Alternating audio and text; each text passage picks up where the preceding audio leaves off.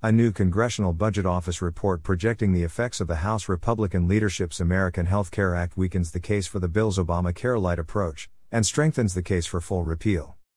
The CBO projects that over the next two years, the AHCA would cause average premiums to rise 15% to 20% above Obamacare's already high premium levels.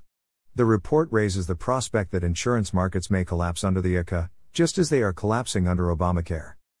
It makes unreasonable assumptions about Medicaid spending. More reasonable assumptions could completely eliminate the bill's projected deficit reduction. Finally, the CBO projects more people will lose coverage under the AHCA than under full repeal. Obama. Care forever. The AHCA purports to repeal and replace Obamacare. In reality, it would do no such thing. In a previous post, I wrote Greater than this bill is a train wreck waiting to happen. Greater than. Greater than the House leadership bill isn't even a repeal bill. Not by a long shot. It would repeal far less of Obamacare than the bill Republicans sent to President Obama one year ago. Greater than. Greater than, it merely applies a new coat of paint to a building that Republicans themselves have already condemned. If this is the choice, it would be better if Congress simply did nothing. The AHCA retains all the powers Obamacare gives the federal government over private insurance, gives those powers a bipartisan imprimatur, and therefore gives them immortality. Its repeal of Obamacare's Medicaid expansion would likely never take effect. It fails to create real block grants in Medicaid, and preserves perverse incentives from both the old Medicaid program and the expansion. It would create an ongoing series of crises in the individual market, for which Republicans would take the blame and suffer at the polls, at the same time, it would create pressure for more taxes and government spending. It's hard to imagine what House Republicans were thinking. Premiums and market stability. Full repeal, in particular repeal of Obamacare's health insurance regulations, would cause premiums to fall for the vast majority of consumers in the individual market. In contrast, the AHCA would increase premiums from their already high Obamacare levels. In 2018 and 2019, average premiums for single policyholders in the non group market would be 15% to 20% higher than under current law, the CBO reported. Premium increases of that magnitude could further destabilize Obamacare's health insurance exchanges. Adverse selection has already led to an exodus of insurers from the individual market. Obamacare has driven every last insurer from the exchange in 16 counties in Tennessee, leaving 43,000 residents with no health insurance options for 2018. In a thousand other counties around the country, the law has driven all but one insurer from the exchange. Nearly 3 million people in those counties are just one carrier exit from being in the same position as those 43,000 Tennesseans. The CBO posits that, nonetheless, the non group market would probably be stable in most areas under either current law or the legislation. In most areas. Probably. Supporters of the legislation note that the CBO projects the average premiums would then begin to fall after 2019. One reason is that the AHCA would end one of Obamacare's health insurance regulations, actuarial value requirements. Another is that the CBO predicts states would use the AHCA's new Patient and State Stability Fund to subsidize high cost enrollees.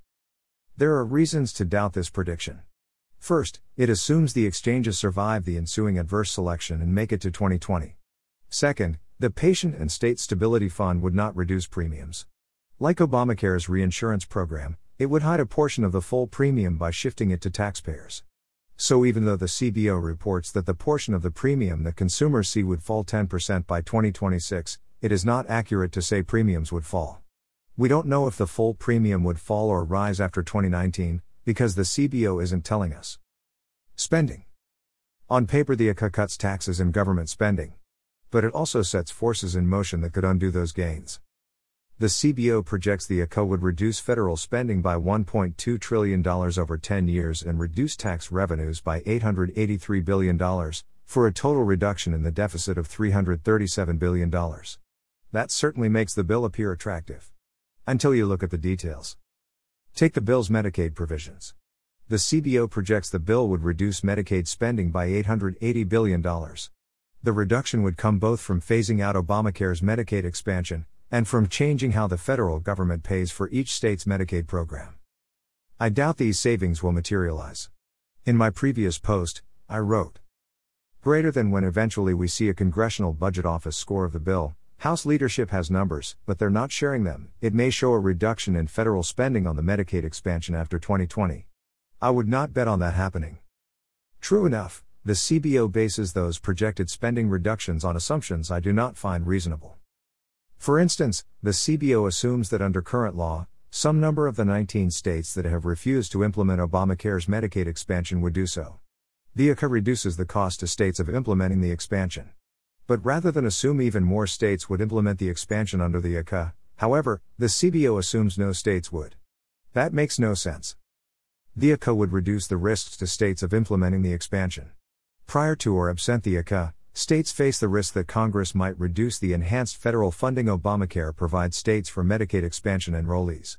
Such a change would mean states would go from paying 10% of the cost of the expansion to paying 50% of the cost. A fivefold increase. The AHCA eliminates that risk by holding expansion states completely harmless with respect to Medicaid expansion enrollees who enroll prior to 2020.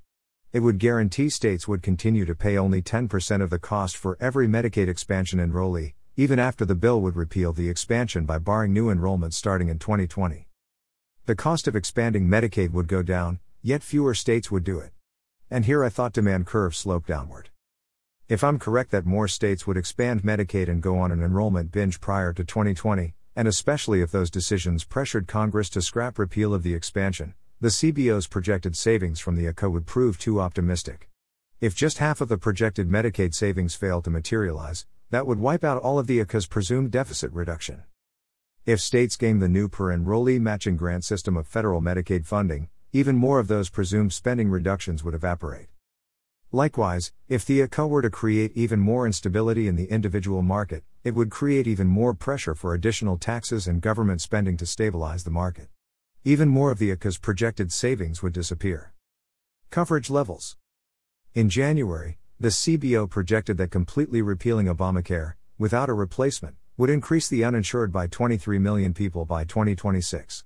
The agency projects the AHCA's non repeal approach would increase the uninsured by even more 24 million people.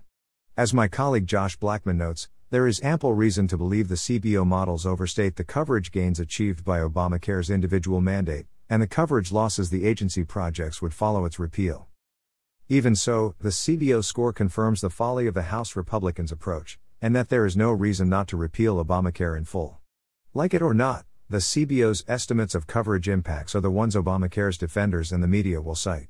If Republicans are going to take the same amount of heat either way, they might as well do the right thing and do a full repeal.